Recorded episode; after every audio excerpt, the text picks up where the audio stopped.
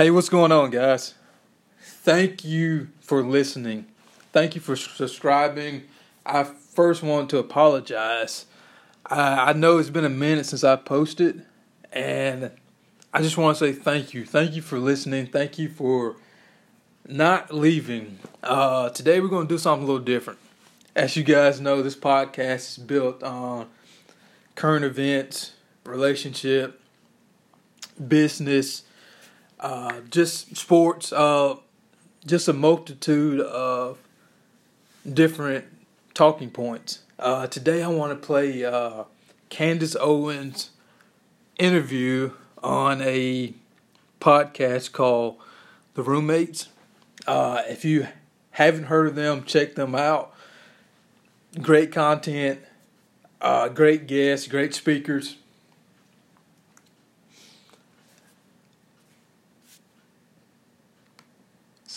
Thank you for having me. No problem, Candace. Thank you for being here. I've been trying to get you on here for at least two years. I know, I know. It's, it's been a crazy two years, so yeah. I'm glad we were finally able to make it happen. No problem, no problem. So, Candace, I know who you are. For those who do not know who you are, can you give us a bit of an elevator pitch synopsis about who you are and all that good stuff? Uh, it depends on uh, what you're reading about me, right? yeah. I mean, I know who I am, uh, but there's definitely been a lot of media caricatures of me. And I think people think of me as this uh, super outspoken conservative black woman, which apparently is not allowed. You're not allowed to be conservative out loud uh, if you're a minority. Um, but you know, I'm just a person that fights for real freedom, and just like you said, I, I believe that the only true diversity exists in the diversity of ideas. And you know, my right to exist um, as a black person, I'm not truly free um, unless I have the ability to believe what I want to believe. And I have found that in just coming out and saying I'm a conservative, um, it sort of created this firestorm of people that want me to just capitulate uh, to leftist principles, and they don't serve me. I don't believe they serve the black community, and so I'm a proud, outspoken black conservative. But that is just you know ten percent of who I am. You know, I'm also um, a wife uh, at, which is probably my favorite role that I get to do. Um, you know, I do a lot of charity work uh, in, in various communities. I'm a sister, I'm a daughter, uh, so I'm a lot of things, but I think probably for the sake of this podcast, I'm political Candace. political Candace, political Candace. So here's what I want to do, Candace. I feel like people are expecting us to, to debate what I consider very tertiary issues, right? People are expecting us to debate George Floyd's morality. Right. They're expecting us to debate mail-in voting. They're, they're expecting us to debate, you know, racism in modern 21st century. And so, from in my personal opinion, I believe those are secondary issues. And so, I don't want to focus too much on these secondary issues. I want to I want to get to the meat of this conversation. Mm-hmm. And as well as what I really dislike is I dislike political strawmans, right? Mm-hmm. I hate when the media does that. Hate when the media paints everybody on the right as some, you know, alt right extremists, gun toting, yeah, yeah. yeah. Like. and I hate that. But I also hate when they paint everybody on the left as the Antifa, you know, radical anarchists. throwing bombs, yes. and looting. Yeah. So I think you and I are very similar, where we believe that most people are reasonable people in the middle. Some lean a little bit to left, some people lean a little bit to right, but most people are reasonable people who simply want a better future for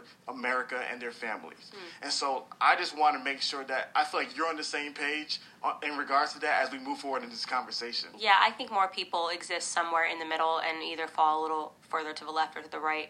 Um, but I will say that I think what does differentiate the right from the left is that we're willing to call out our people when they do something wrong. So if there's a far right extremist who is an actual racist, you would be hard pressed to find any conservative who would defend that. Uh, but I, I find often with the left, that when you get Antifa and they're rioting or looting, it's peaceful protesting. So I think I, I find it to be a bit disingenuous when people can't just call out things that are wrong and they feel this need to constantly defend because it's like, oh, well, we're in the same voting bloc. And I think, especially in this political climate, a lot of times the left, people that are just perhaps liberal, need to do a better job of saying, we're not that. You know what I mm-hmm. mean? Here's where I believe. I'm a moderate. I believe in freedom. I believe you have a right to exist. I don't like your ideas. Um, but I also very much disagree with burning and looting down, you know, the homes of the homes and the private property of business owners. So I think there does need to be a little bit more of that on yeah. left. no, we'll, we'll, we'll, get we'll get into that. So First question I think that people want to know, Candace, are you a Republican? I'm a registered Republican. Um, for the first time, I registered after the Brett Kavanaugh hearings. Um, I felt that, you know, after what I saw there, it absolutely terrified me to see just a man who's done nothing wrong in his life be able to face one allegation and go through what he went through when there was no proof. Um, it scared me, and actually, it scared me for reasons that were related to the African American story in this country. Um, you know, the last time white women could say something happened with no proof um, and uh, be able to be given a trial, our ancestors were being lynched. And it was incredible to me that people didn't realize that. To say this hashtag that was trending, believe women. I mean, believe women. What is I mean? I could lie right now. You know what I'm saying? I could everything I just said could have been a lie. Why would you just believe me because I'm a woman? I could say that when I walked into this place, you tried to grab my butt, mm-hmm. right? Yeah. Would you just believe that? People should just believe that, and your whole show should go away. So I felt that what the what I what I saw the left becoming at that time was it was no longer like I, I needed to start firmly say like I believe in conservative principles. Um, I believe that there needs to be you know a, a, a trial that you are innocent until proven guilty, and that was the first time I, I registered as a Republican. Okay. But I don't consider myself to be a Republican. Okay. I say a Trumplican because if John McCain was alive and running, I would not be voting for John McCain. Mm-hmm. If Paul Ryan ran in 2024, I would not be voting for Paul Ryan. Um, if now, Killer Mike ran. like I love Killer Mike. Yeah. He's a liberal. Uh, you know, he's a good friend of mine, and he's a great person. So uh, it, it, depends on. I, I, really go for the person, and right now I like Trump. So if Killer Mike ran as a Democrat, you feel like you vote for Killer Mike? Yeah. If there was a candidate that was running like who I did not think could hold a candle to him, like I would under no circumstances would I ever vote for McCain. Yeah. You know, and that's considered like Republican establishment. I actually hate the Republican establishment, okay. and Trump was anti-establishment. And I think people get that wrong too. Is that uh, the Trumplicans, as we affectionately are referred to sometimes in the media, are people, are people that were brought into the Republican Party because of Trump. Um, and people forget that uh, when Trump ran, he was hated by the Republican Party and he was hated by the Democrat Party. He really was an independent who picked you know, just to, he decided to run as a Republican. But if Trump had run as a Democrat, I would have voted for Trump. You okay. know what I'm saying? That makes sense. So one of the things that I think you're known for is um, many things. and we'll get into them if we have times. But I think one of the things that you're a big proponent of is your Blexit movement, right? right? And one of the things is you, you want to create somewhat of a mass exodus from the Democratic establishment for black Americans. Is that fair to say? Yeah, it's not even the Democratic establishment because I think, like, going back to what you were saying, that would almost run tertiary. Mm-hmm. Um, Blexit is a 501c3 nonprofit, so we don't advocate for political candidates. If you follow the Blexit pages, we're not saying go vote for Trump. I, Candace Owens, I support Trump. Um, but it's actually about breaking black America from progressive principles altogether. Okay. Liberal principles that have never served us. Um, and uh, yes, it does tend to be that Democrats stand on those progressive ideas of mm-hmm. handouts, welfare, um, you know, the breakdown of family, undoing the nuclear family. That's what we stand opposed to. Yeah. Um, and we believe that, that we need to foster a black community that has fathers back in the home, which is, I believe, the number one issue that is facing black America right now. Um, a culture um, that is conducive to learning. And I'm not just talking about in the classroom. Yes, educationally speaking, when we have statistics like 75% of black boys in California can't pass a reading exam, we should all be terrified because that's that was the same source of things when we look at the times of slavery, when black when slaves weren't allowed to read. Um, it becomes very dangerous because it allows for other people um, with more nefarious goals uh, to go out and create your reality for you. And that's what I think we're seeing today: is people that are not educated properly and they believe what they see on TV. It's okay. propaganda, right? Um, so I, we, we just we very much believe in education. We very much believe in the nuclear family, um, and we very much believe that the welfare system, the incentives of the welfare system, uh, dis- you know, basically deconstructed what was once a very strong black family unit. Oh, uh, and like we're gonna get into all that good stuff, and, and one of the things that I personally believe, very similar to you, that black Americans should have the freedom to vote for whatever policies that they feel resonates with their spirit without the questioning of their identity, right? right? I don't want somebody to say because you're a black American, whether you vote Democrat, whether you vote Republican, as long as you're voting for a policy that you feel like is going to benefit you, your community, and your family, I personally am not going to judge you. Right. So, in regards to the political freedom, I definitely am a, I'm a huge proponent of the political freedom, right? That each individual should have the political freedom to be able to join whatever party they want or remain independent or, you know, choose how they want to interact with the uh, overall government. So I think you and I are very, very similar there. But I think one of the things for me in regards to some of the progressive and liberal ideas is that I think, unfortunately, this is just my guesstimation. I think the media un- projects a lot of unhealthy ideals about progressivism and liberalism. Mm. Like I said, these political strawmans, right? Like all the worst ideas like you said, Killer Mike is a great guy on the left who's in, who's intellectual, who's intelligent, who's mm. competent, who's capable. I know you said you respect a lot of Charlemagne's ideas. He's not an individual on the left. I've noticed a lot of individuals on the left who are very intelligent, who do have progressive values per se, but like I said, the media does not put emphasis on those individuals. That's why, like I said, I'm all for Black Americans freely going politically to whatever they feel like benefits them the most. Right, and and I think for me, it's whatever party is going to look at me as a person and not assign a bunch of stereotypes to me because of the color of my skin. And what I mean by that is just recently, you know, Joe Biden was interviewed by Cardi B. I mean, if, if that's not a mockery to black America, I don't know what is. Why do you feel like that's a mockery? Because why would Cardi B, who is borderline illiterate, okay, who knows absolutely nothing about politics, who actually during the interview was going, oh, grr, you know what I mean? Like, which is funny culturally, yeah. but that does not belong on a political stage when you're talking about somebody that's going to become a leader of the free world, right? We have tons of deeply intellectual black people in America that he could have sat down with. He could have sat down with Condoleezza Rice could have sat down with Thomas Sowell. He could have sat down with Clarence Thomas, right? He could have sat down with Charlemagne the God, who, who he did and, and who gave him a much harder time, and it didn't end well for him because yeah. Charlemagne was asking serious questions. Yeah. But he chose to go and sit down with the minimal time he's even spent publicly, right? Because he's been hiding in his basement vir- virtually this entire campaign, right? And he finally comes out of his basement and he decides to sit down with Cardi B. Yeah. That really should tell you what this candidate thinks about black people. Right? He did not want a hard interview. He wanted, and, and this is the perception, like you're talking about the idea of what it means to be black. That that is what was playing out in the media in that moment. Her saying, "Oh, at the same same time, but she's asking for."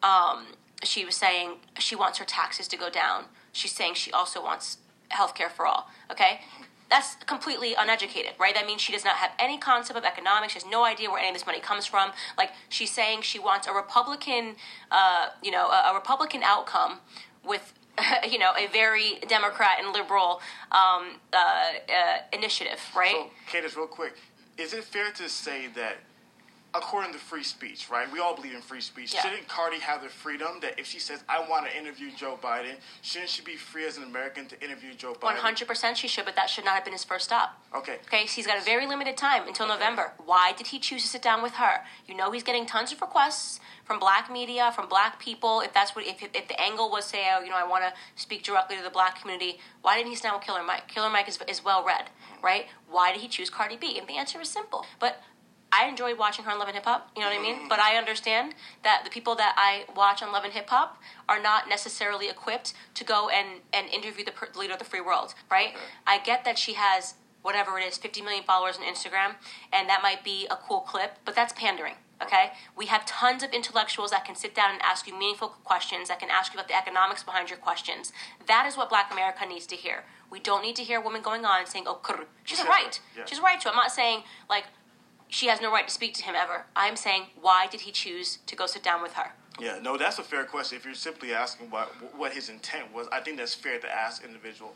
What I try to do, like I said, we're getting to tertiary points. I want to move forward a little bit, but what I try to do politically is I try ne- I try my best to never assume intent, right? Mm-hmm. So, like for example, you make it. I hear Candace Owens did this. Candace Owens said this. I want to sit down with Candace Owens and I want to have a conversation with them. Obviously, with our political, you know, leaders, we're not able to have a one-on-one conversation. So I just personally try not to assume intent on, on individuals, especially those I disagree with. Mm-hmm. But like I said, moving forward to more primary issues, I'm very curious, in your opinion, what would you say are the biggest issues plaguing black America today, in your personal opinion? Number one is father absence. Yes. Everything and everything that happens is secondary to that. Like it all falls apart once you remove fathers from the home. And I talk about that often, uh, you know, and actually, Barack Obama spoke about this. He gave a Father's Day speech, yes. and he started talking about all the statistics of what happens when you remove a father from the home. One simple thing remove a father from the home, and a child is nine times more likely to end up in prison, uh, six times more likely to drop out of school. uh, uh, sorry, 12 times more likely to end up in prison, nine times more likely to drop out of school, six times more likely to lead a life of poverty, right? One single element. And there are actually policies that since the 1960s have incentivized that for black America. That's when everything fell apart for black Americans. We were, our families were together, kids were performing better. I mean, it literally, every, in every statistic, black Americans were doing better. Think about this under Jim Crow laws, right, than they are doing today. Now, nobody would say America has become a more racist society since Jim Crow laws. If they did, they'd be disingenuous and they'd be lying to you, right? So what happened? Well, you you tore apart our families, and you you turned us into a culture of baby mamas. Um, which is now reflected in our music. So when I talk about black culture and I say things that need to be changed, our music has taken a hit. I go back and I listen to the music I grew up on, and I grew up in my grandfather's home. The Temptations, Diana Ross, music that was about love, feeling good, men that were dressed in suits. Mm-hmm. Now we have Cardi B. Cardi B's new song is a number one song right now, right? You don't like WAP? All right, I, I- listen, listen. I'm not, I, I, think about what has happened to Yeah, black you know, I- I culture you. from My Girl. Yeah. I've got Sunshine and a Clouded Day Yeah.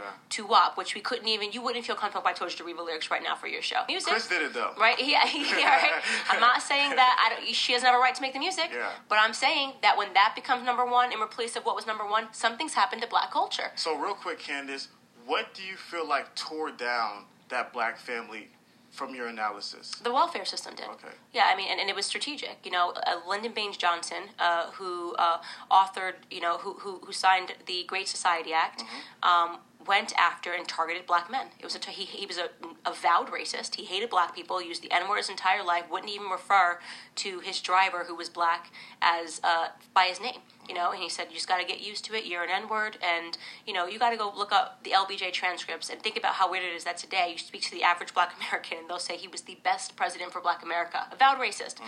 And his, you know, his famed quote that he said. Once black Americans received civil rights, which he signed off on only because of protesting, he had just gotten into the White House after uh, the assassination of JFK. There were massive protests going on here in D.C. all around, and he signed off on this because he virtually had to. The entire time he was in Senate, for 20 plus years. He was opposed, he was part of the strong Southern Bloc who opposed every single advancement for black Americans. He voted against for 20 years, right? Then he becomes president of the United States, you know, on a, on a, on a fluke, essentially. You know, he's vice president, became the president, and uh, he now has to sign off on the Civil Rights Act of 1964. Yeah. And immediately following it, he gives a speech at Howard University, and he says, "It's not enough for us to just give you your rights; we have to do more." And he then puts in place the Great Society Act. Yeah. And the Great Society Act was an initiative that said to black women, and literally they would knock on your door, and they would say, "The government will give you money as long as the man does not live in this household." Mm-hmm. Right. Mm-hmm. So we watched from the 1960s. Uh, the single motherhood rate being 23% mm-hmm. to the single motherhood rate being 77% today in the black community. Yeah. Okay? What does that mean?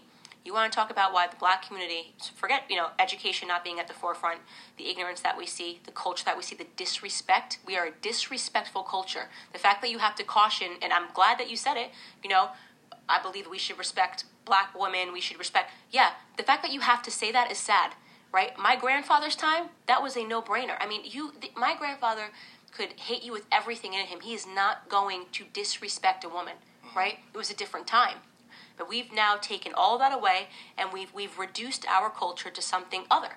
And that other is something that I fight against at every single turn.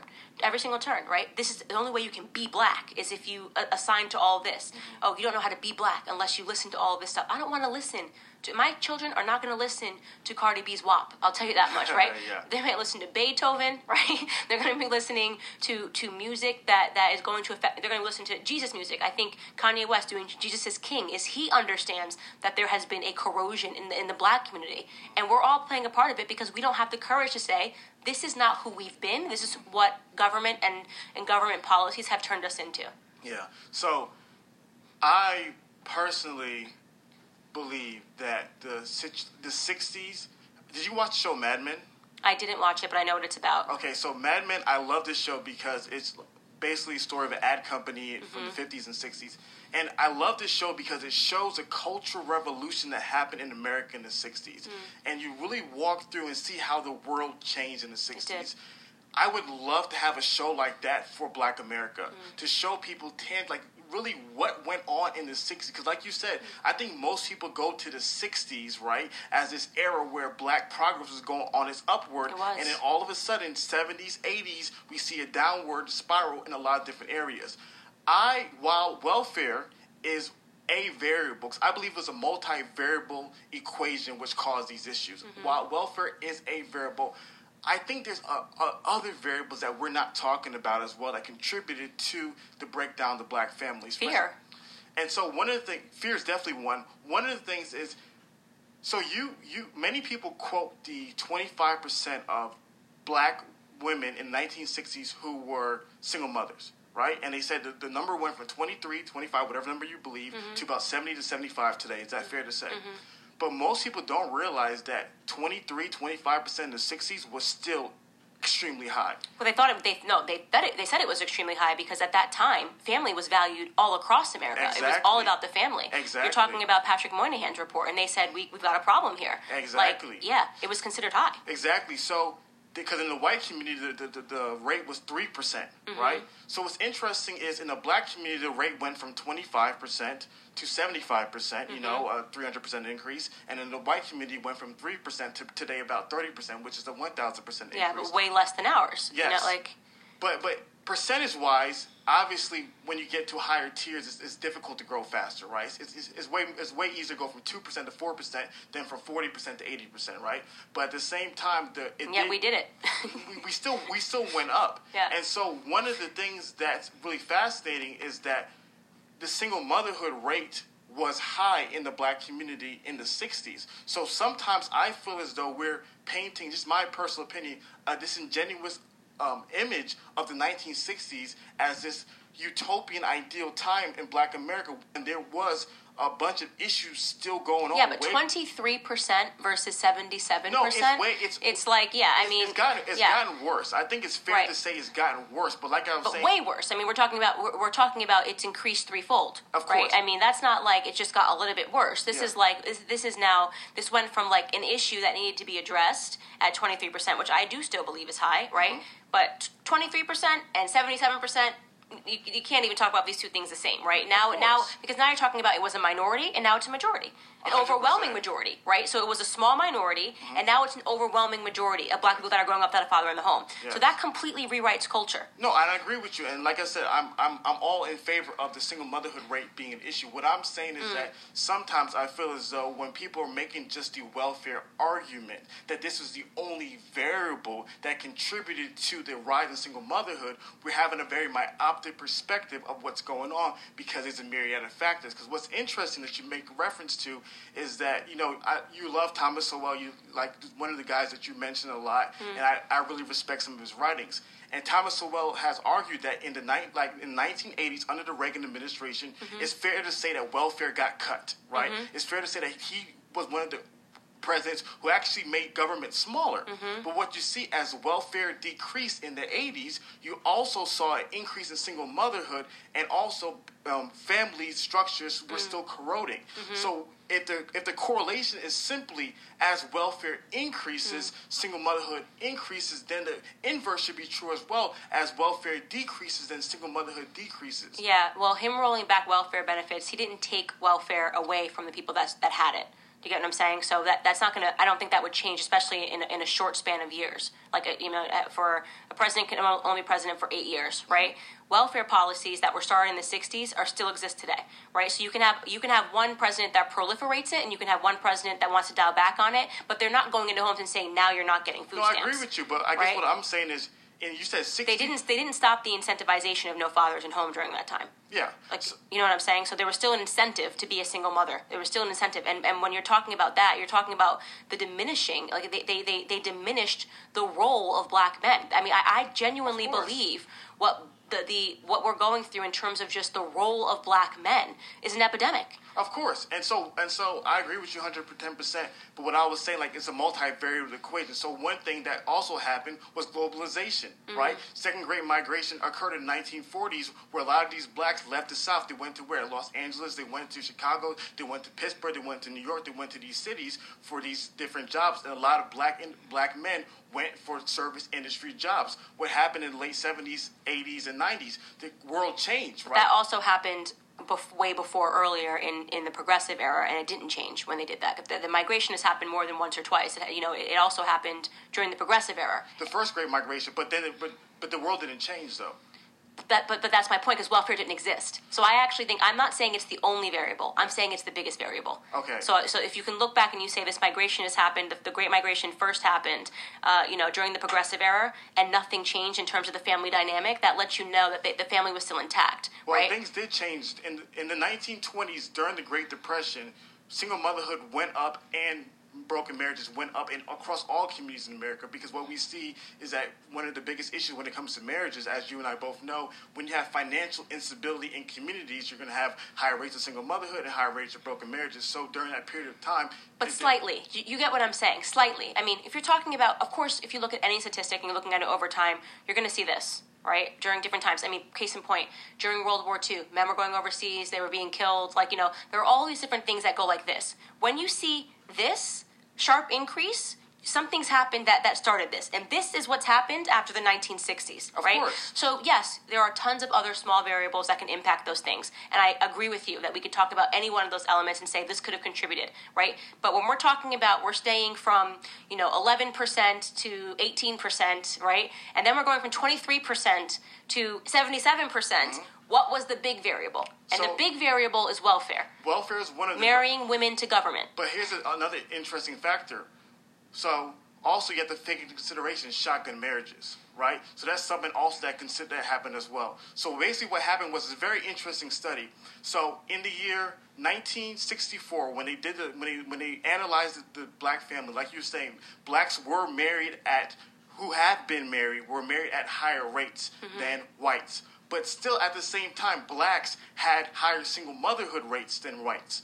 So what they realized was that for for a lot of Black Americans, there was a cultural attitude where if you got a woman pregnant, right, the idea was you would marry them. So uh, I hope Yeah. you guys are following that. Yeah. But then all of a sudden, the cultural attitudes changed. It did. in the '60s, right? You had second wave feminism. You had a lot of women becoming more into the workplace. You had a lot of different cultural attitudes Mm-hmm. that also contributed to it. So a lot of these women who were once single mothers, right? Because single motherhood was steadily raising during, Mm-hmm. during this period of time. A lot of these women who were single mothers who traditionally felt the obligation to get married, right? A lot of them, like you said, did quote unquote get married to the government, but a lot of them chose not to get married because of the disinvention of shotgun marriages as well as no fault divorce. Right. I mean, listen, we, that, that now we're kind of getting into the space of feminism, and I'm also very opposed Of course to you are. feminism, right? You know what I mean? yeah. So, like, you know, I mean, you're exactly right that that is another that's another uh, corollary, and I agree with you. And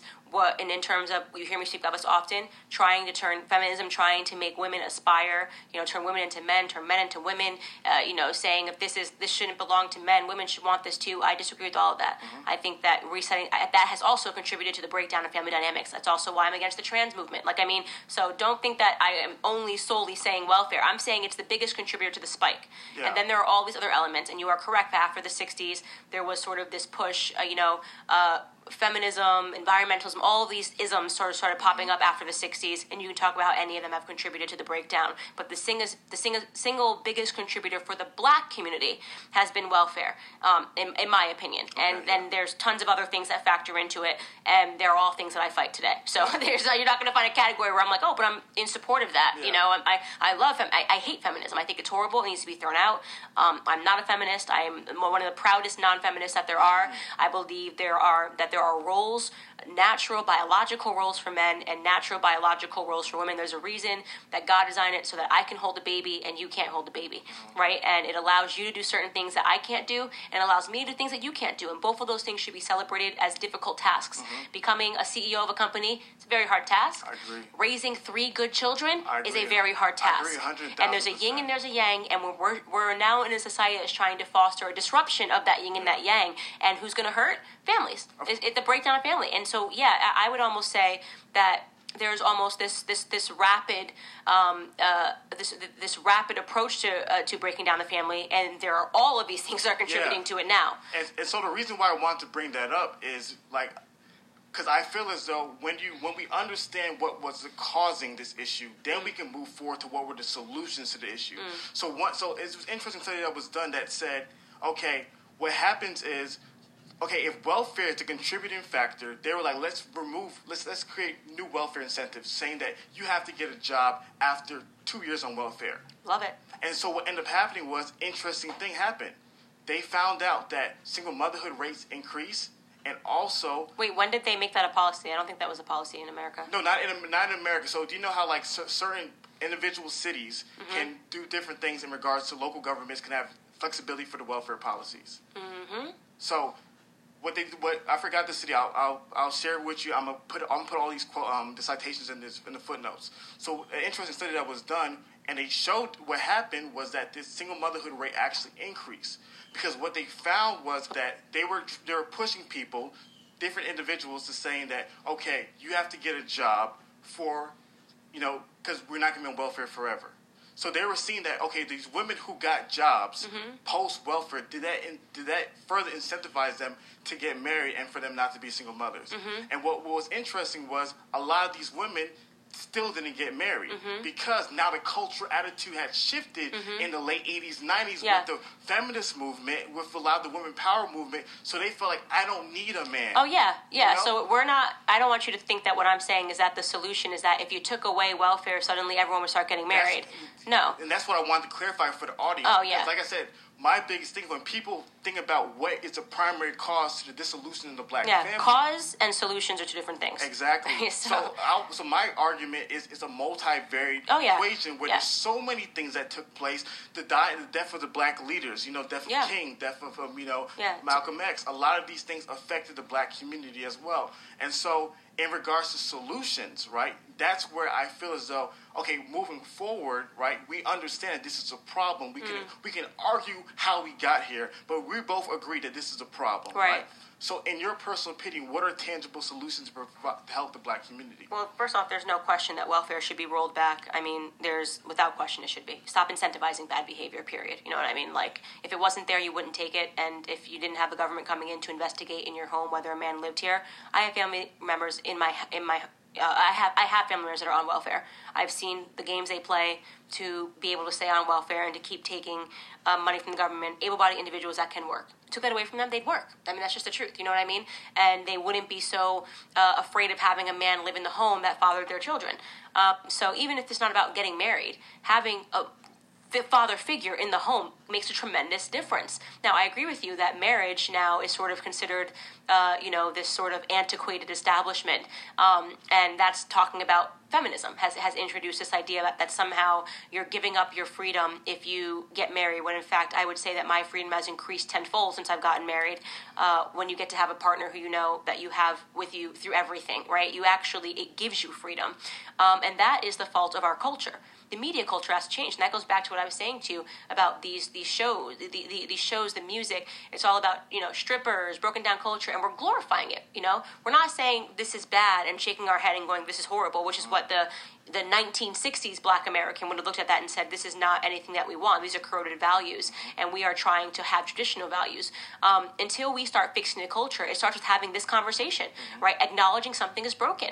You have Black Americans who cannot admit that something is wrong. Like Candace just needs to be more black. Candace just needs to like, you know, just needs to needs to start listening to this music. I listen to that music, and then I realize that we are programming children to aspire to that, to aspire to wanting, you know, to live a, a lifestyle as gangsters, as drug dealers, right? The streets are raising our children. The music is raising our children, right? So there are tons of things that we need to do better. And I think that there are pioneers in different spaces that are trying to defeat it. As I said, Kanye West doing a Jesus is King album. I don't think people understand how big that is for somebody who once wrote about, you know, the girls he slept with to now doing an entire album which was extremely well produced with great music that's about Jesus because he realized something is going to miss and he's contributed to it, Yeah. right? So he understands that there he, he's trying to almost redeem what he thinks he's done and he wasn't anywhere near. I mean, I loved his music growing up, I still do love his music. His music, you know, was hardly what we see now with WAP. Even Yeah. even from the 90s, forget going all the way back to the 60s. The 90s music to today is insane Yeah. if you look at the top of the charts compared to what was top of the charts then. There is no room for talking about good values. We have women that are half naked, debasing themselves, doing the splits. And by the way, I'm not just going to call it black culture; it's white culture too. You know, Ariana Grande, uh, I bend it all night, I bend it all day. That I mean, it's this is this is uh, we have a cultural problem in in the West because it doesn't belong to the East. They don't do this in the East. And that's what's interesting to, to realize. This is this only belongs to the West. We've, we've done this thing where we keep saying we're more free and we're more free. A woman is more free if she's naked and she's doing the splits and opening her legs. It shows you how free and how powerful she is. That is not free. That is not powerful. That is debased, right? And that is a woman that is giving up for up for free. She's actually for sale. You know what I mean? Like she is giving everything up for free where you don't have to imagine anything. And and we have to, we are teaching young women that that's what they should aspire to. We're teaching young men that instead of being decent and respectful, we have to tell them, "Hey, don't write horrible things to a woman, right? I know you're going to watch this podcast. Be respectful."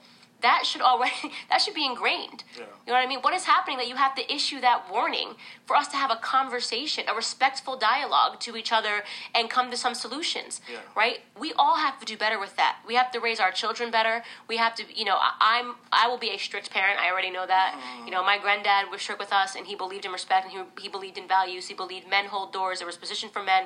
Men did the yard work. Men held doors. Um, men grabbed the jacket for women and he he raised us to be respectful young ladies right? And and and you can be powerful and you can be respectful. Yeah. and you can respect yourself and you can respect your husband. And you can understand that there is a role for men. I think men right now manhood is under attack. No definitely. And one of the and, and so to me one of the biggest things that i'm a proponent on is tangible solutions by individuals right? Mm-hmm. and so my one of my biggest arguments is that i feel as though when we look at a problem, right, we can either tell we can either tell somebody, hey, this is your problem, you fix it, or we as individuals mm. who have compassion. Like you're you say you're christian you know you believe in charity and you believe james said true religions care for widows and orphans right? Mm. so we now we say okay i care enough to go out of my way to help you to mm. go out of my way to educate you to go out of my way to serve you. That's what we're doing with this podcast. Because a lot of people are like well there's no positive black voices. Well we have it here. Right. No we've cultivated this environment to be able to provide tangible solutions and help. And one of the big things going back to the initial point about the black family, that's why we do so much relationship content because we really believe in it. We really believe in creating healthier men to be able to be healthier, better husbands, be able to be better fathers, healthier women to be able to be better wives and better mother. We believe in doing that with the podcast. So one of the biggest things is that I strongly believe in each individual's personal responsibility, not only as Jordan Peterson said, to look at the mirror and to improve yourself, mm-hmm. but at the same time to be able to now use whatever gifts and resources and tools that God has given you to go out into the greater society. Right. Well, men like you should be mentoring mentoring young boys. Yeah. Like you know what I'm saying? Like this, what we're talking about right here is not just the corrosion of females and allowing men to disrespect and disrespecting ourselves. We don't even need men to disrespect us anymore. Now it's like cool to call ourselves bitches. I'm that bitch. I'm that bitch. Like I'm not. don't count me in that. I'm not. You know what I'm saying? And until we have men like you that are fostering a new culture for young boys, they don't need to agree or love Candace Owens. But when I go on my Instagram and people think I'm insulted by it, you, you think I'm insulted when a grown black man calls me out of my name? Do you think I'm supposed to be like hurt about that?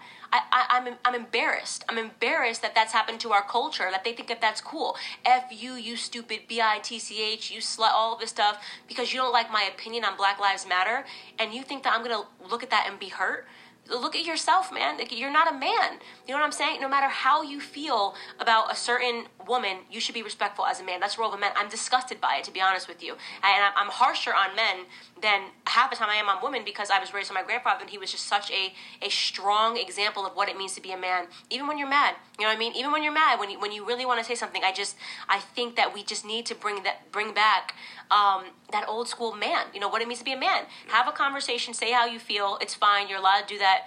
Um, but we can't have. We have to stop disrespecting each other. And we are the number one perpetuators of a culture of disrespect. Black America. It's in our music. It's we do it to ourselves. You know what I mean? And then when God forbid someone on the outside says something negative about Black America and or, or something true, you know what I mean? And we lose our minds. Yeah. You know, oh, it's fine when I call myself a bitch, when I call myself a slut, when I call when I say that I'm doing ho ho shit, right? But God forbid somebody comes in and says your culture is broken, then you lose your mind and call them a racist. Yeah. That is not. I don't identify with that culture. Nobody should want to be a part of that culture. Yeah. And so, so to me, I think the way I feel as though is that like I'm Nigerian American, so I kind of come from this a little bit from the outside. 100%. I, I want to be I want to be honest. We're here, but my thing is that the idea of black culture is I hate to use this liberal neo neo Marxist word, but it is a it's a social construct, right? Mm-hmm. The idea of black culture, what it means to be black. It is. It is a social construct. It is. You as Candace Owen, you're free to believe whatever you want. Mm-hmm. You're free to read whatever books you want to read. You're free to talk in whatever type of English you want to talk to, and it has nothing to do with you being a black individual. That is a that is your phenotype, right? It is, it is a social construct. So, so to me, I, I one of the big things that I really strive to do is strive to on this show is to be able to show. Guess what? Black Americans, as much as we say it, we got to believe it, are not a monolith. Right. There is a diversity of people who believe a diversity of things, and guess what? We're all black. So one of my big things is that I try really hard to like we all understand you're you're you're not a big media person. I'm not a big media person. The media propaganda is BS. It's mm-hmm. garbage. That's why we do what we do here. That's why we do what we do on Patreon because we're trying to combat it. And so now the beauty is moving forward.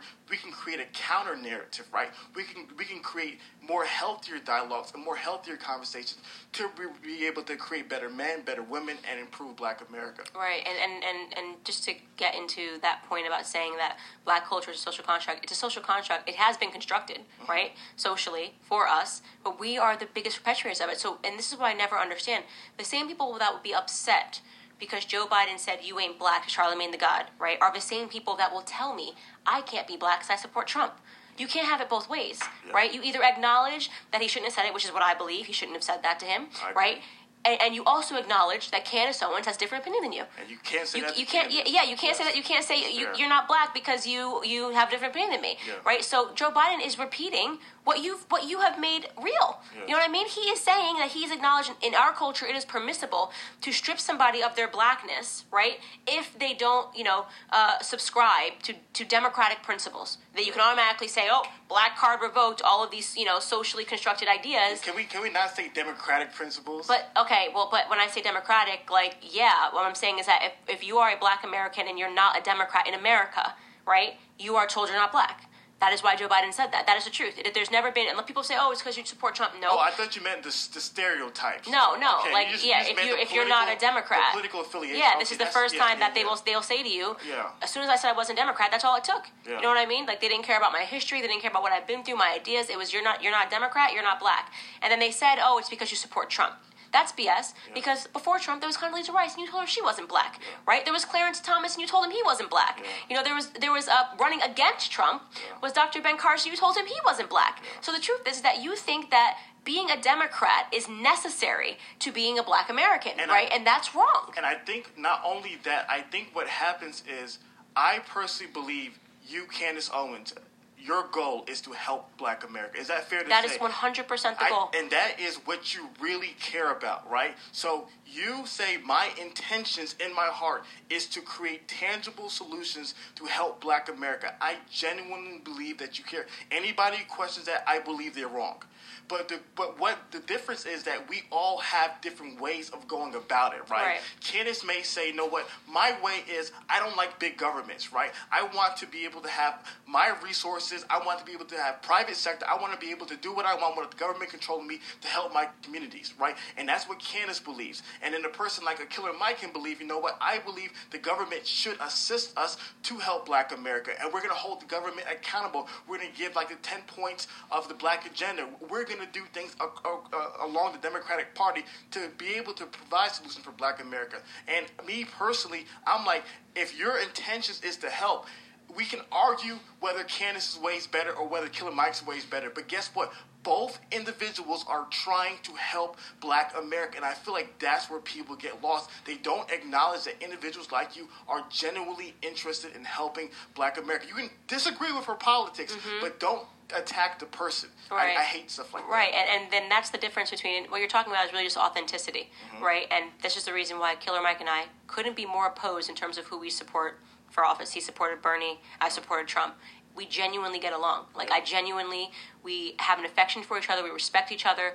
You know, I, I think he is a great example. You know, he absolutely loves his wife. Like you know, for what it means to be a black man, he's respectful.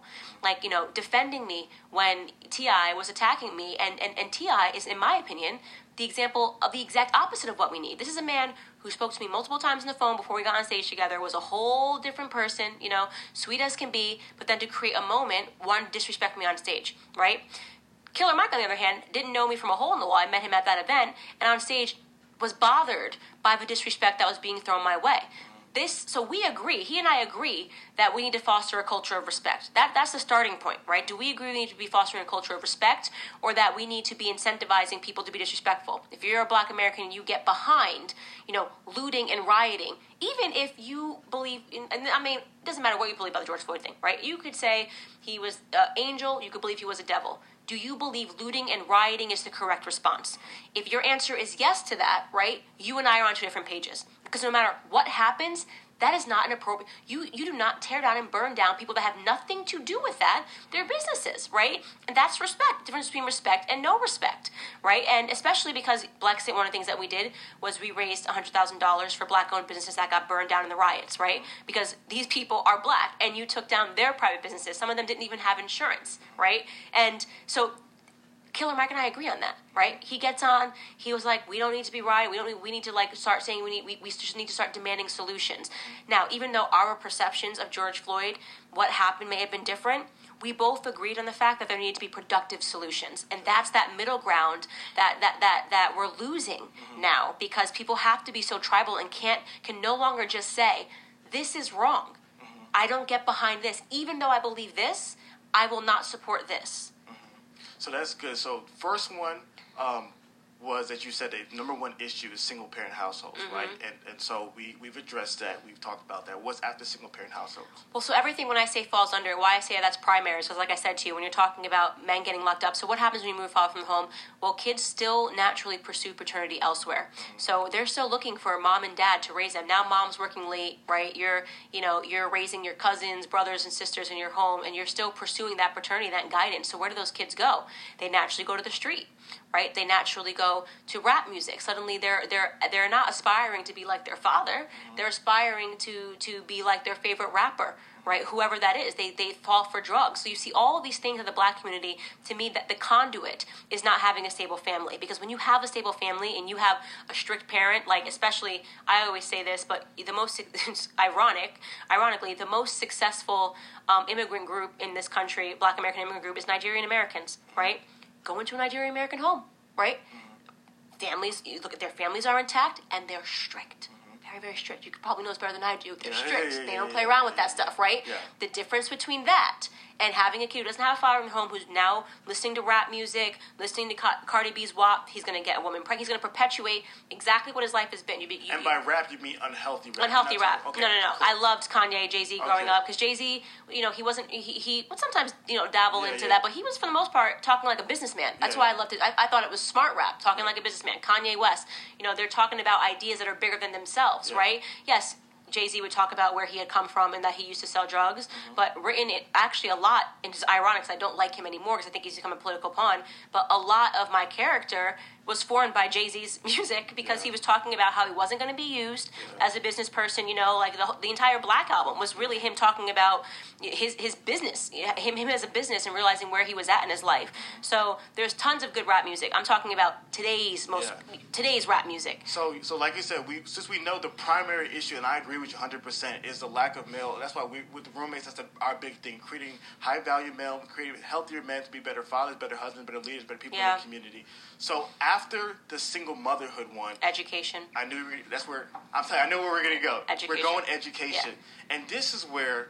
So I been in education when I first graduated college. I worked at a private school uh, Providence Christian Academy outside of Atlanta, Georgia, in Lilburn, Georgia. I worked at a public school, Dunbar Middle School, Arlington Heights um, High School in Fort Worth, Texas, at a charter school, Yes Prep Public Schools in Houston, Texas. So I, I've worked in all three different school systems. And the education one is the trickiest one. okay? it's So I- hard. I agree with you because we all know the number one way of upward mobility in America is through education. One hundred percent. And and one of, and when when I was sitting down with Ben Shapiro, this is one of the parts where I feel like it's a snafu because a lot of kids are stuck in really bad schools. Yeah.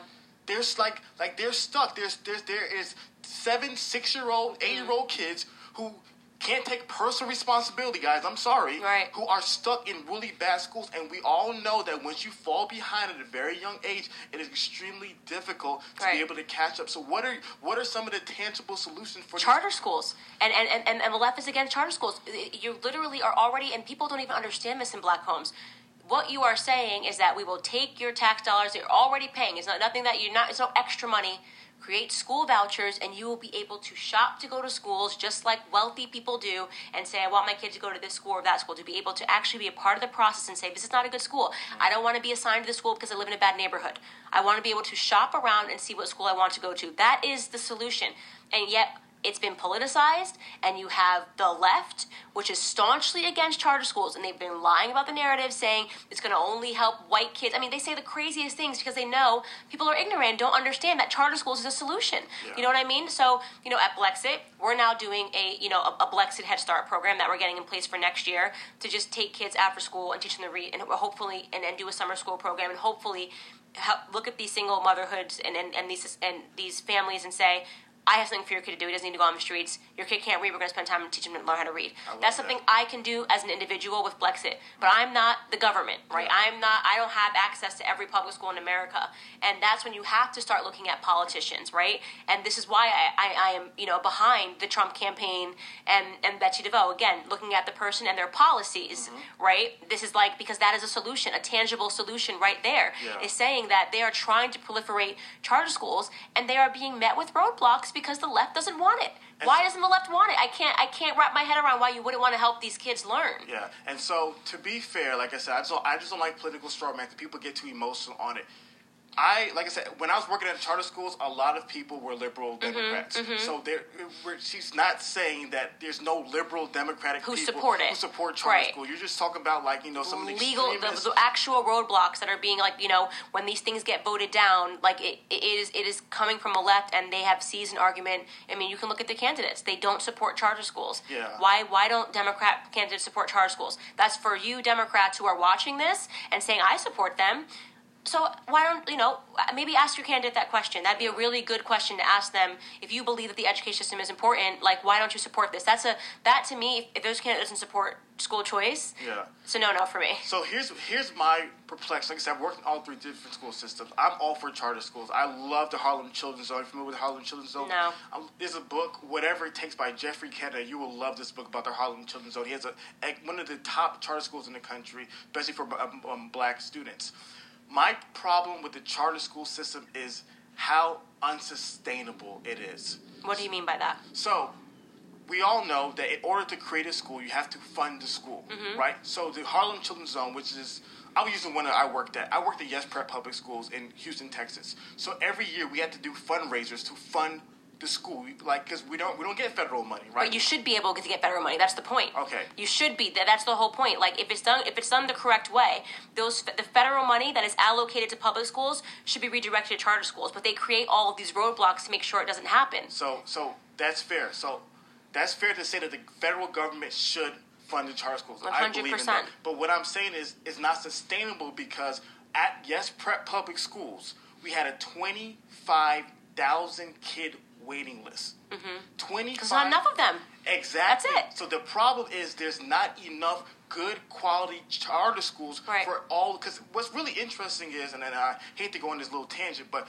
I think what you and I can both agree with, a lot of issues in America is not just black and white. No, I think not. the media makes it black and white to kind of divide us. Right. But when we know what's going on in poor white neighborhoods and Mm-hmm. Appalachians, poor Native American neighborhoods, poor Hispanic neighborhoods, poor black neighborhoods, the education crisis is apparent in all four Right. of these communities. But there would be more charter schools if, and this is why I say it has been politicized and it shouldn't be politicized. So, case in point, like we know, our one of our friends started a prep school, uh, Chattanooga Prep in Tennessee. What he had to go through to get it started. Yeah. They create roadblocks because they don't want charter schools, right? So you're right. There's not enough charter schools right now. Yeah. But if you removed all of these roadblocks, right, and you and you didn't have politicians that did not want to see this happen, Yeah. we could have them all over the country. So I agree with you about because you know obviously like we used to go to these marches and we we're, we're constantly fighting for behalf of charter schools. I understand some of the roadblocks because when you're creating a school, we need to have serious regulation, right? We don't want any Joe Blow creating a school. We but want that seems to be the case when it's public. That's why the schools are so bad. Yes, but in, but in regards to the public education, there's at least a governing board in regards to this the local districts that can govern your school. Right, Mm-hmm. a charter school is privately governed in in its in its uh, you know structure, and so I understand. I, guess I don't agree with all the unnecessary roadblocks, but I under, I understand it. So I guess one of my issues is that But don't we rely on parents to know that? say it again. Don't we rely on parents to know that? To so, know what? it's- it's- so you say like you know when you open a school, we do need some sort of roadblock because you know we need to have a governing party because it's private. But I actually don't know if I agree with that. And I'm thinking Okay. through this right now live. Let's But go. like, don't shouldn't that be your parents' decision? Because when you go to private school, you private school shop. Right, Mm-hmm. so if you're going to a charter school, it's the same thing. You're shopping. So any other any private business, do we really need the gov the government? If you want to open a uh, open a store, Yeah. aren't I smart enough as an individual to say, you know what, I don't want to buy this product because this product sucks. Do you know what I mean? Yeah. And and it should be the same for school. So if you're going to open a school, say I want to start a school, and I'm like, Blexit going to be a school, right? Why does the government really need to like make sure? Uh, are are, the, are we saying the parents aren't smart enough to walk around the school and say? This looks a little funky. You're saying my, te- my my student is coming home with homework Yeah. and he's repeating satanic verses. My kids, you know what I mean? Yeah, yeah. Like, and I think that we that we've almost relied, and this goes kind of goes back to me being a small government person. We keep wanting the government to do what the parents are capable of. Okay. The parents are capable of telling you whether it's good school. The, oh, actually, the government has screwed up school. That's why we have this, you know, this huge issue of illiteracy rate. So the government has not been doing a good job. So we don't need the government to then say now monitor people that are trying to come in and do a, a good job. We Yeah. need less government in this space. Yes, I think the the challenge to me is that how do we create equal schools in mass across the country? Mm-hmm. And that's a challenge. So one of the big issues is that you and I both know a 4.0 at Harvard University is not a 4.0 at University of Phoenix. Right. Not a 4.0 at DeVry University. Mm-hmm. So if you're an individual and you're going to a really good quality school, your your GPA weighs better, you're more equally equipped, all these good things are going to be more in your favor. Mm. The challenge is going to be that when we're where we're saying we have all these millions of Americans and all these millions of children, and we all want to give them high quality schools. Who's going to be the individual to eh, to make sure that all the different schools are going to be high quality, up to standards, so that every kid has equal and, and equal access to a high quality school? And what I'm saying is we don't have that now under the I know, public agree schools. You know what. I mean? I so. So it would be a better because we know that kids fare better in private schools. We know that they, they do better. So you wanna- there are higher rates of graduation. There are high, you know, they do better in college. So we know that the private system works better as it is now because that's just how the world works. I mean, the whole idea is In the mass, government. though, Candace. yeah, but even if you did in mass, it would be better because you, I mean, to be able to start a private school, you can't be some dummy. You know what I mean? Like you can't. It, it, it takes a lot I to agree. be able so, to so start. how many can we start? That's I mean, what I'm saying. As soon as we remove the roadblocks, I, I'm hoping tons. I'm, I mean, we are. Uh, I am not the number one person that should be equipped to talk to you about charter schools. Um, I, I agree with you that we, we we have this giant space where we need private schools. Um, I don't know how we perpetuate it more quickly. Yeah. You know, as a discussion, I would love to have Betsy DeVos uh, on my podcast and talk about that because Mm-hmm. Yeah. I really would like to understand why can't we get more. I know that we have all of these roadblocks that are being are being created by politicians, and that's why I think that the last thing I would say is that we need to have regulations to start char- charter schools because the same people that are failing our kids are now telling us that they're going to Yeah. try you know create a solution, and parents are smart enough to, to say it's like when you decide if your kid's going to play football or gymnastics. You know, you don't need the government to regulate that. You're smart enough to say this works for my kid or this doesn't, and to be able to shop is important. And I, wa- I want ki- parents to be able to parent again. You know No, what I, agree mean? Like. All, and only reason I said regulation was because there's a lot of charter schools that were that were created that got shut down. Mm. A lot of charter schools that created that did a lot of bad things for the students because they were not ill prepared Yeah. to open the schools. You're more educated on that than I am. I'm, you know, so for me, the only re- I don't like I said.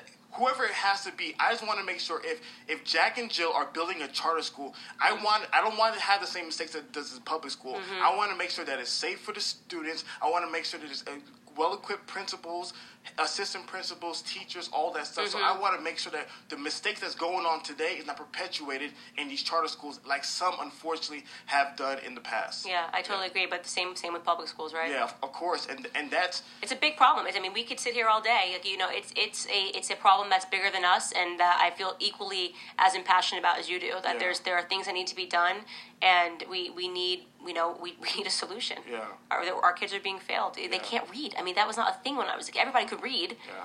You know, they can't they can't read now. Yeah. So it's getting worse over time. And there's no reason for that. There's no reason other than you know we're replacing hard academics with soft academics is a big reason. You know, you want kids to feel good and not know anything, which Thomas Sowell wrote, wrote a great book about that. Um, you know, inside the American education system, you know, the lies, the dogma, the deception is the subtitle, and he talks about that extensively about how now you used to have hard academics where American schools used to be really great.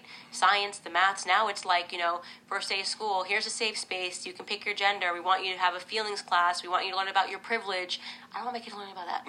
I want my kid to be able to do math like when I see those little five year old Chinese kids on YouTube and they're like hitting the calculator. I'm like, I want my kid to be able to do that. Yeah. I don't let, let me parent him on all of the emotional aspects. Let me let me be the parent and you truly just be the teacher. Mm, that's awesome. So, in closing, Candace, I have a scenario for you. What year are we? 2020. All right, it's the year 2040, and after tw- uh, what is that? 24 years in